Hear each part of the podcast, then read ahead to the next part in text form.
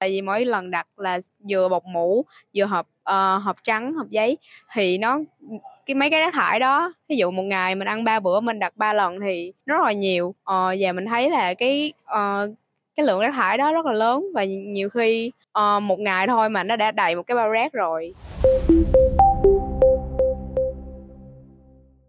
Thưa quý vị thính giả, ngày càng nhiều người tiêu dùng lựa chọn đặt hàng, mua đồ ăn qua app, giao tới tận nhà, mang theo rất nhiều rác thải nhựa và đồ dùng một lần. Không chỉ vậy, theo các chuyên gia y tế, đồ ăn nóng đựng trong các túi ni lông hay bao xốp còn làm giảm độ ngon và ảnh hưởng tiêu cực đến sức khỏe.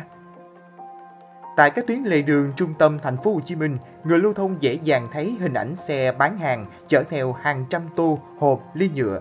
Đặc biệt, nhiều nhân viên văn phòng, sinh viên giữ thói quen đặt thức ăn qua app giao nhanh để tiết kiệm thời gian. Rác thải nhựa sau khi dùng vứt khắp nơi ở công viên, bồn cây, cống thoát nước. Nhiều sinh viên sinh sống tại ký túc xá Đại học Quốc gia Thành phố Hồ Chí Minh cho biết, vì ở ký túc xá không cho phép nấu ăn nên hàng ngày các bạn thường xuyên đặt cơm online thông qua các group hội nhóm. Vì vậy, lượng rác thải cho việc này là vô cùng lớn. Hầu như thì uh, hầu như là ngày nào mình cũng uh, đặt cơm trên những cái uh, group mà dành cho sinh viên ký túc xá thì mình thấy là uh, cái việc mà mình đặt cơm vậy thì nó rất là tiện tại vì uh, chỉ cần hẹn giờ thì người ta sẽ giao đến tận nơi tận tòa cho mình mình chỉ cần xuống lấy thôi. Nhưng mà cái việc đó thì nó cũng ảnh hưởng là tại vì mỗi lần đặt là vừa bọc mũ vừa hộp uh, hộp trắng hộp giấy thì nó cái mấy cái rác thải đó ví dụ một ngày mình ăn ba bữa mình đặt ba lần thì rất là nhiều. Uh, và mình thấy là cái uh, cái lượng rác thải đó rất là lớn và nhiều khi uh, một ngày thôi mà nó đã đầy một cái bao rác rồi.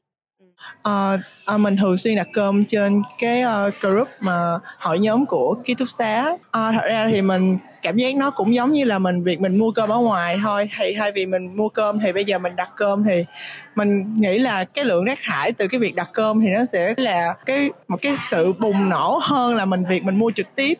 Uh, thứ nhất là vì nó nó tiện là mình không cần phải uh, đi đi qua lại hay là đi xa để mình có đồ ăn rồi thứ hai là uh, tiết kiệm thời gian cho mình trong khi đó, chị Lê Thị Linh Chi, 24 tuổi, nhân viên văn phòng tại Gò Vấp cho rằng, ngoại trừ các thương hiệu F&B có chuỗi nổi tiếng, thì các tiệm cơm bình dân khi bán online qua ứng dụng đa phần thường bị đẩy giá, chưa kể cả tiền ship. Ghi nhận của tuổi trẻ tại một quán ăn vặt trên đường Tôn Đảng, quận 4, giá các món khoai lang lắc, bánh gạo, combo đùi gà kèm khoai tây dao động từ 20.000 cho đến 27.000 đồng một suất.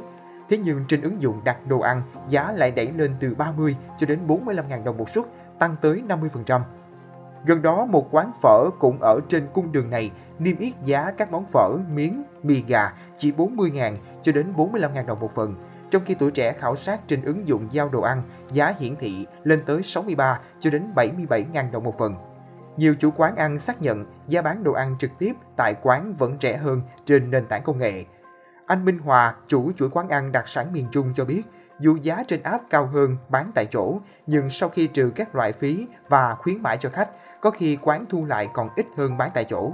Phần lớn các quán lớn đều thích bán bên ngoài hơn vì đỡ mất phần chiết khấu với app. Một suất ăn thường có lãi từ 25 cho đến 30%, nhưng bán trên app chủ quán phải chiết khấu từ 20 cho đến 25% tùy cửa hàng. Chưa kể quán ăn phải liên tục chạy quảng cáo, khuyến mãi đậm trên app để có vị trí trên gian hàng tiếp cận khách tốt hơn. App giúp tăng khách, tăng doanh thu, song lợi nhuận không đạt được như mong muốn vì nhiều chi phí như chiết khấu với app, quảng cáo, mua thêm túi ni lông, muỗng, dây thun, hộp xốp để mang đi. Theo ghi nhận thực tế của tuổi trẻ, một suất cơm, bún, phở thải ra ít nhất từ 3 đến 4 loại rác như hộp nhựa, túi ni lông, muỗng, dao nhựa tùy loại. Chưa kể các loại đồ ăn bằng gỗ công nghiệp dùng một lần như đũa, dao, khăn. Đa phần các loại dụng cụ này đều là loại túi dai, nhựa cứng, khó phân hủy. Cụ thể, một suất bún nước thông thường gồm có một bọc đựng bún, một túi ni lông đựng nước dùng, một đến hai túi nhỏ đựng gia vị như mắm, ớt tươi sắc lát, một hộp đựng các loại nước chấm nhỏ nếu khách yêu cầu, một đôi đũa và một túi ni lông để đựng tất cả các thứ trên. Với một suất cơm bình dân, nếu không tính dụng cụ ăn uống như muỗng nhựa, đũa, cũng phải thải ra ít nhất 3 đến 4 thứ, gồm khay hoặc hộp nhựa đựng cơm, thức ăn, một túi nhựa, một túi đựng gia vị, một túi đựng canh và một túi lớn bọc ngoài. Còn đơn hàng đồ uống online cũng thải từ 2 đến 3 loại rác thải nhựa như ống hút, muỗng nhựa, túi ni lông bọc ngoài. Nhiều chuyên gia cho rằng dù hầu hết các loại túi ni lông hay hộp xốp hiện nay đã được sản xuất với chất liệu tốt, khả năng chịu nhiệt cao, nhưng thị trường vẫn sẽ luôn có những loại chất lượng thấp, giá rẻ, phục vụ mục đích tối ưu chi phí của nhiều người bán hàng.